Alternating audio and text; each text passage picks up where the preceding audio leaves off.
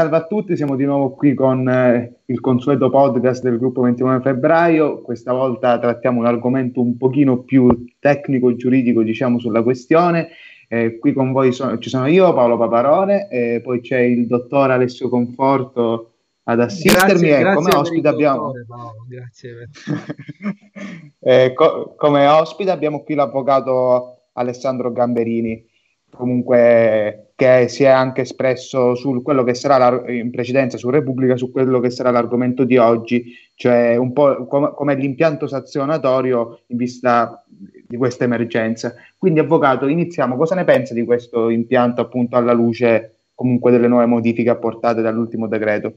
L'impianto sanzionatorio, alla luce di delle modifiche apportate dal decreto, appare ragionevole. Cioè, in primo luogo è stato previsto da un decreto legge, cioè una fonte adeguata a disciplinare l'eccezionalità della limitazione della libertà personale che si vuole sanzionare quando si violano queste regole, e quindi che richiede ovviamente un itinerario che avrà il controllo parlamentare. Il decreto dovrà passare dal Parlamento per essere convertito in legge entro 60 giorni, secondo le scelte che la nostra Costituzione ha fatto quando si tratta di legiferare in situazioni di eccezionale necessità ed urgenza, ed è difficile pensare che questa non fosse una di quelle, cioè uno dei pochi casi in cui i decreti legge si siano stati utilizzati adeguatamente.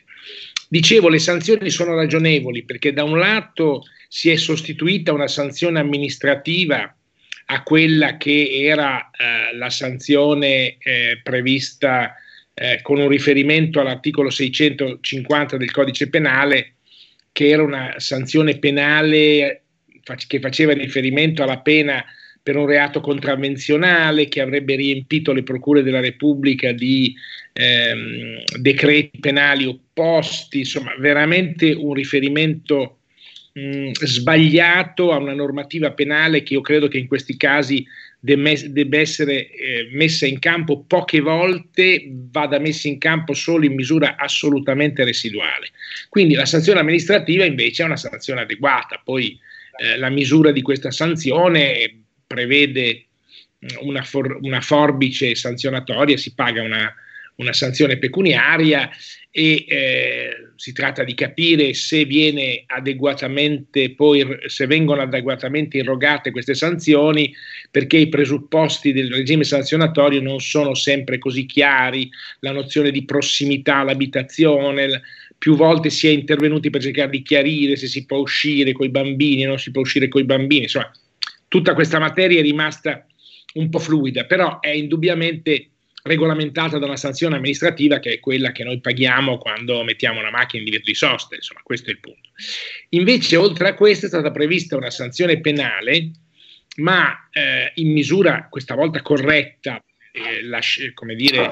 era giusto che venisse prevista una sanzione penale quando il soggetto in questione, quando la persona viola la quarantena, cioè viola la quarantena che venga imposta perché il soggetto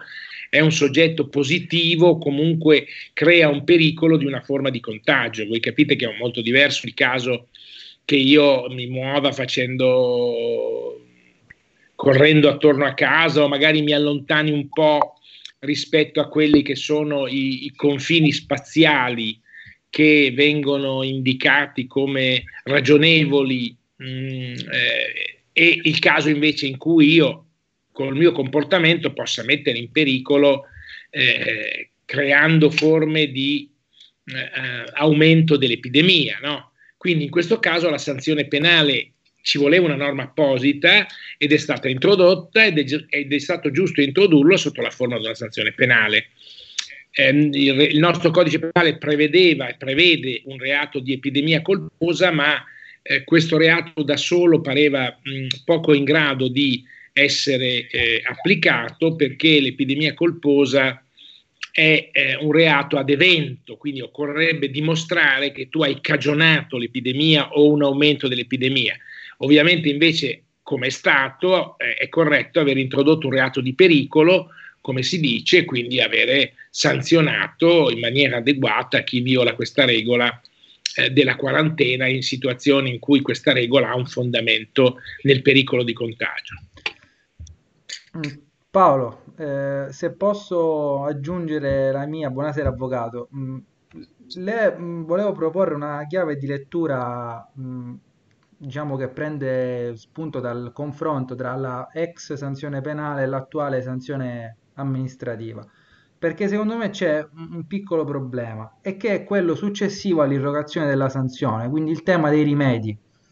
Perché quantomeno dopo la denuncia penale, sebbene con tutte le difficoltà che si hanno dal punto di vista della gestione della denuncia all'interno delle procure,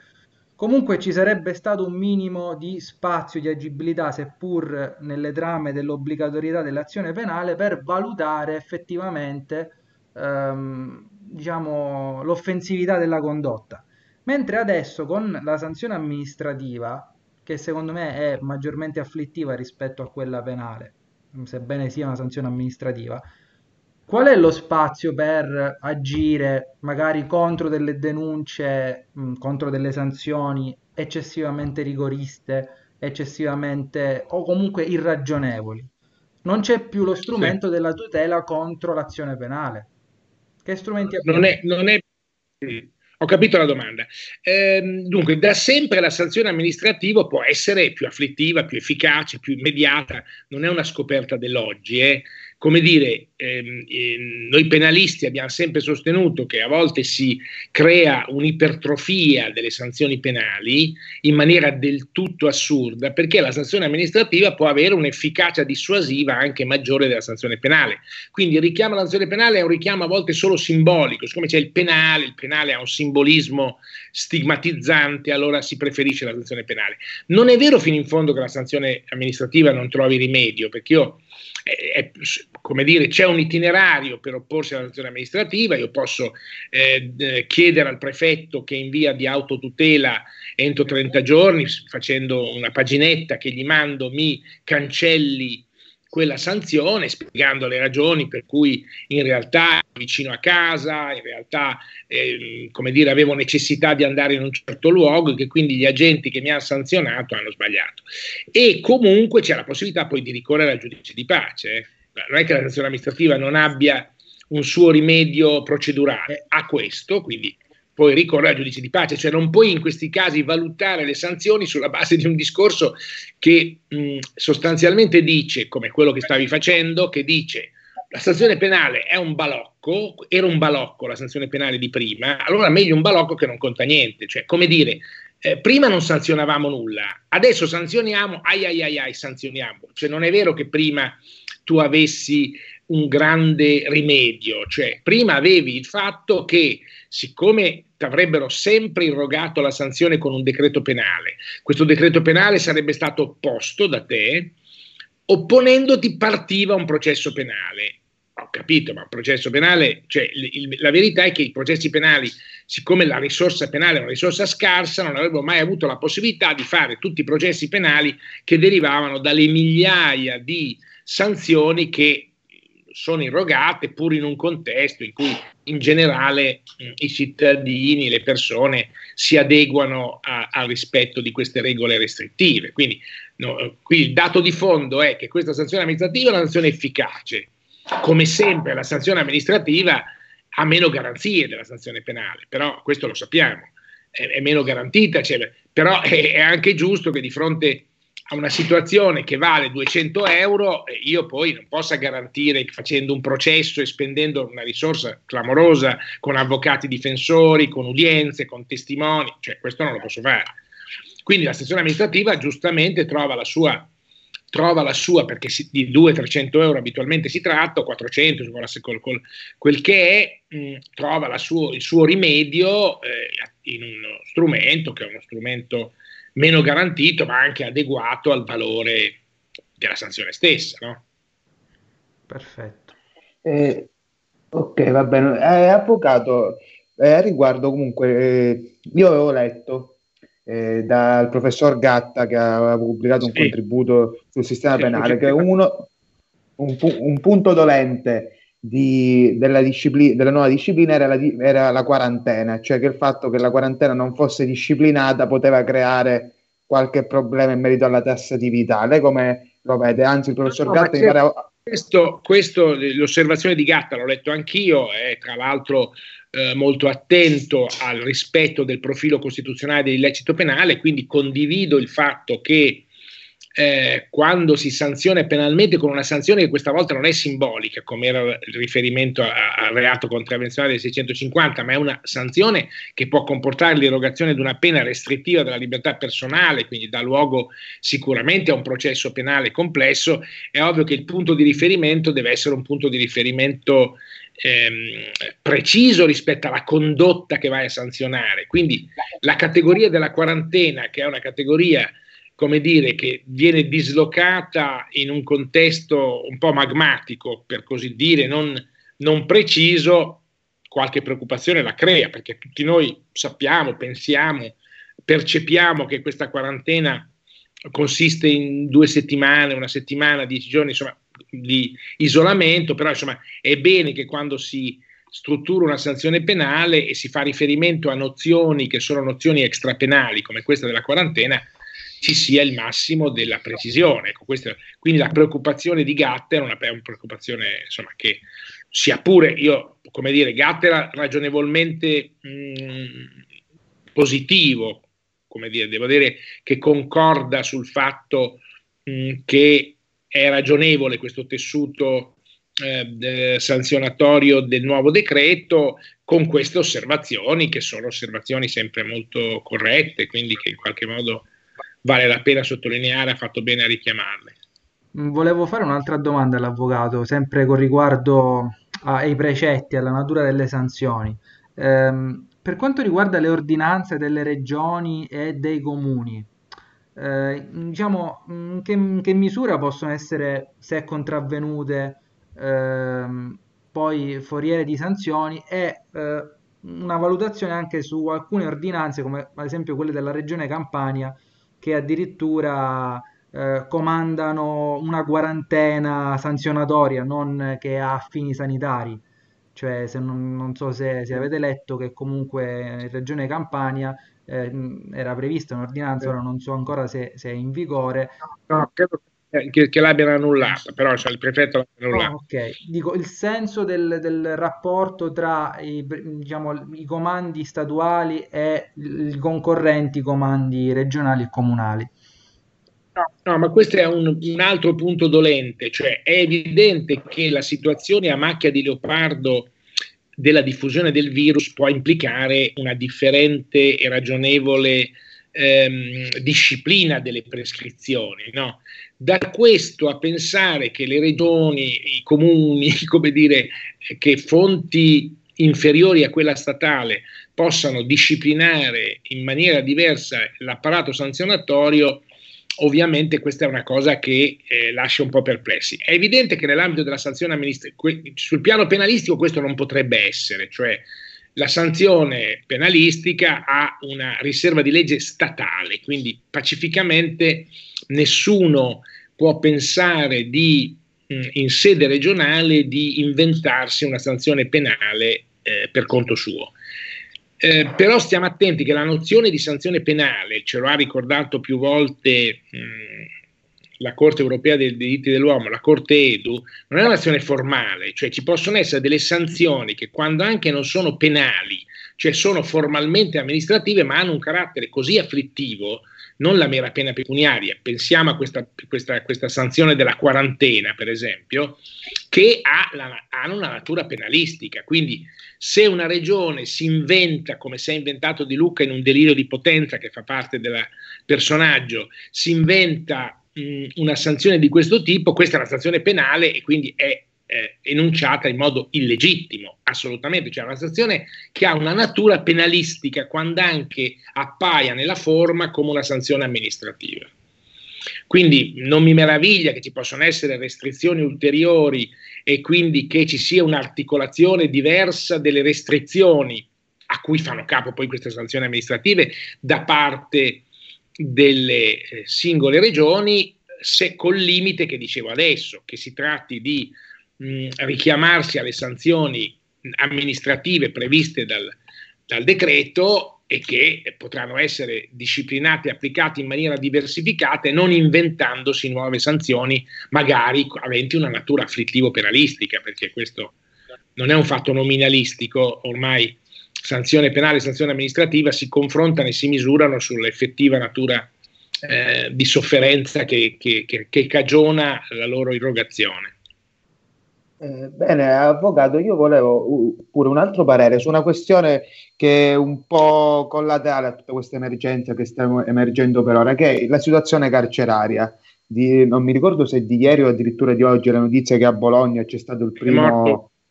detenuto che è deceduto in carcere. Lei che ne pensa riguardo a questa situazione e quali misure potrebbero essere adottate per evitare quello che alcuni prospettano? Penso quel che hanno pensato non solo, come dire, hanno pensato gli avvocati penalisti che hanno fatto comunicati tramite le camere penali, che hanno pensato l'associazione professori di diritto penale in un loro comunicato, che hanno pensato associazioni di magistrati, che la situazione sia stata gestita e sia gestita in modo un po' sciagurato. Se io dovessi dire questa è una situazione gestita in modo sciagurato e di cui porta grave responsabilità il direttore del Dipartimento Penitenziario, il capo del DAP,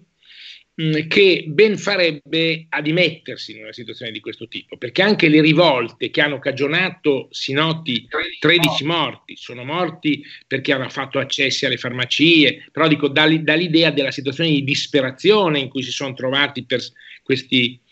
detenuti, è indicativa di una situazione che a un certo punto si è perso il controllo che invece si poteva avere. C'è una situazione di sovraffollamento, la si è negata, ma è pacifica, lo dicono i numeri, c'è ci sono dei numeri che ci indicano che ci sono più di 10.000 detenuti in più rispetto all'accoglienza fisiologica che le nostre carceri hanno. Questa cosa in particolare in alcune carceri crea gravissimi problemi di contiguità. Ovviamente il carcere è sempre un luogo in cui il mantenimento del distanziamento è pressoché impossibile e quindi questo corpo a corpo che si crea tra detenuti e agenti di custodia è un corpo a corpo che in qualche modo andava immediatamente, di fronte a un'epidemia di questo tipo, immediatamente risolto, perché come dire, non è dato che un detenuto in attesa di giudizio, ma anche un detenuto che abbia subito una condanna, poi debba subire una condanna a vita o debba rischiare la vita nel contesto in cui si svolge una sua detenzione, che può essere legittimamente irrogata per quando lo sia per il pericolo che il suo rimanere in libertà comporterebbe, ma che non deve mai comportare per lui un rischio della vita. Allora, che cosa ragionevolmente occorrerebbe fare? Questo lo si è indicato da più parti, provvedimenti che consentano di trasformare in arresti domiciliari con grande larghezza le ultime fasi della carcerazione di una serie notevole di detenuti. È stato fatto sì un provvedimento in questa direzione, ma molto timido, molto modesto, che quindi non ha implicato un diradamento adeguato dell'affollamento carcerario. Bisognerebbe su questo piano trovare il modo, quindi in prima battuta, di andare di sfollare molte migliaia di detenuti, e non è impossibile, perché i detenuti che in qualche modo fanno parte di quel nucleo di persone che rimesse in libertà genererebbero ovviamente un pericolo per l'incolumità pubblica sotto altri profili che non quello dell'epidemia, sono certamente molti meno di quelli che sono in carcere. Cioè in carcere c'è una massa di persone che meriterebbe di stare tranquillamente, di star fuori. Oggi ci sono strumenti di controllo, pensiamo ai famosi braccialetti elettronici, insomma ci sono una serie di strumenti di controllo che ti consentono di mettere il detenuto ai domiciliari e controllarne anche i movimenti, quindi sotto questo profilo mi pare che... Se posso aggiungere la mia, con riguardo un po' alla conoscenza almeno del territorio nel quale vivo, per quanto riguarda gli arresti domiciliari, la detenzione domiciliare, c'è un problema di controllo dei detenuti ai domiciliari. dal punto di vista delle strutture delle forze dell'ordine e anche delle infrastrutture tecnologiche, quindi braccialetti elettronici, cavigliere elettroniche, c'è una difficoltà enorme. Io parlo del sud, non so com'è la situazione in altri contesti, però la difficoltà di controllare, di garantire comunque una giustissima e legittima esecuzione di pena domiciliare è molto complesso.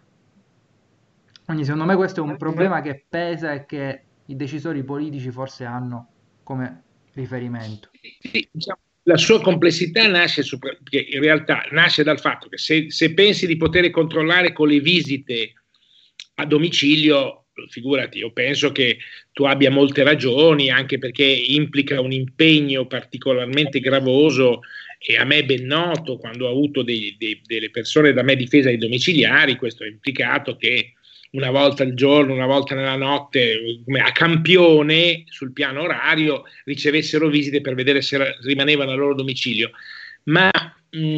l'uso degli strumenti elettronici invece a me sembra, dico a me sembra perché non ho la pretesa di avere la conoscenza esatta di come si svolga su questo piano il controllo, a me sembra che se ci sono questi braccialetti elettronici, e dovrebbero esserci, e se non ci sono si riescono a recuperare, non sono come le mascherine che ormai sono diventate di difficile reperimento perché tutti i paesi del mondo se le tengono, noi non le abbiamo mai prodotte, quindi questi strumenti elettronici dovrebbero di molto sgombrare il campo dalla difficoltà, perché il braccialetto elettronico ti segnala con un sistema informatico se il detenuto è nel domicilio o meno, no? Quindi questo, io penso che se metti un detenuto col braccialetto elettronico a casa, la difficoltà del controllo dovrebbe essere di molto superata, ecco, questo penso. Ok, andando un po' verso la chiusura, avvocato, mi interessava un po' un suo parere più generale su come è stata gestita l'emergenza alla luce delle libertà costituzionali. In questi giorni noi abbiamo sentito che per esempio in Ungheria Orban si è fatto approvare lo stato di emergenza al Parlamento, stato di emergenza che sembra corrispondere più o meno nei fatti dei pieni poteri nelle mani del Premier, e tanti hanno detto ma Conte lo sta facendo pure lui da noi. Lei che ne pensa? Cioè, c'è veramente questo pericolo che alcuni paventano? Io penso, no, io lo penso, l'ho anche scritto, cioè penso che noi non abbiamo fino adesso corso questo pericolo, cioè che in situazioni di emergenza e di un'emergenza così nuova, così drammatica per alcuni versi sotto il profilo sia sanitario che economico, ovviamente il capo del governo abbia un presenzialismo e tiri le fila delle scelte è normale, però non ho visto francamente un'alterazione del tessuto costituzionale che mi abbia messo preoccupazione. All'inizio si è un po' pasticciato, i DPCM, le fonti, insomma all'inizio e può essere ben comprensibile anche perché si trattava di fare provvedimenti immediati, però adesso che tutto si è incanalato sia con i decreti legge, quindi sia con una verifica parlamentare che è importantissima, cioè l'opposizione l'avrà chiesta strumentalmente, non lo so, però come dire è importantissimo che il Parlamento sieda, si convochi, discuta, questo è l'elemento di garanzia. Dopodiché noi, come dire, lo strumento che la Costituzione italiana, che non ha strumenti per gestire le eccezionalità, badate, cioè in alcune costituzioni ci sono gli stati di eccezione, vengono disciplinati, da noi c'è il decreto legge, no? La fonte delle eccezioni. E io tra l'altro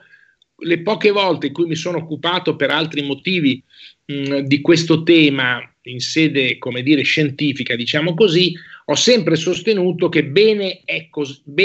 che sia così. Non condivido il parere che che pure ha avanzato con molta attenzione Ezio Mauro su Repubblica, se non vado errato alcuni giorni fa, che diceva occorrerebbe introdurre in Costituzione una disciplina dell'emergenza. Comunque tu la introduca e costruisca questo castello, tutto ciò che è emergenza, eccezionalità, quando anche lo disciplini, mi crea un vaso bona to fair, cioè un vaso che poi può venire utilizzato da altri in forme che non sono proprio legittime. Quindi la mia impressione è che complessivamente ci è andata bene, cioè è andata bene che un governo così un po' che nasce un po' in modo pasticciato, con componenti in qualche modo tra loro non omogenee, alla fine si è trovata a gestire una vicenda drammatica di questo tipo, e anche un premier che in fondo non aveva nessuna esperienza politica la sta gestendo in maniera, a mio avviso, ragionevole. Cioè non ho trovato francamente cose che mi facciano pensare a un pericolo per la democrazia. Il pericolo per la democrazia può venire dopo, cioè può venire se e quando si possa creare una crisi economica e quindi una crisi sociale così drammatica da creare, da determinare degli sconvolgimenti nel panorama politico, ma allo Stato mi sembra che questo non sia in cantiere, insomma.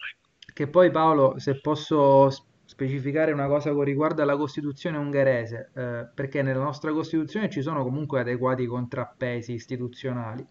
La Costituzione ungherese, se non ricordo male, ha 3 titoli dedicati a 3 diversi stati di emergenza, quindi lì c'è non un vaso, c'è una piscina di Pandora, diciamo. Ogni stato d'emergenza si porta dietro poi tutta una serie di poteri speciali e straordinari, quindi lì c'è proprio un humus per questo tipo di iniziative. È un po' una caratteristica del costituzionalismo dell'Est, se così vogliamo chiamarlo, ecco. Sì, sì, no, è un'osservazione molto giusta quella che fai, e mi conferma sul fatto di non creare delle piscine anche da noi, assolutamente, di questo tipo. Assolutamente. Ok, perfetto, direi che abbiamo tirato un bel po' di carne al fuoco. Ringraziamo ancora l'avvocato Gamberini per la sua disponibilità, ringraziamo anche il dottor Conforto per grazie a te, Paolo, la sua mi lusinghi con questo titolo. Ok, va bene. Ciao a tutti e ci sentiamo presto per il prossimo podcast. Va bene, ciao. Arrivederci. Arrivederci. Grazie mille. Arrivederci. Grazie mille.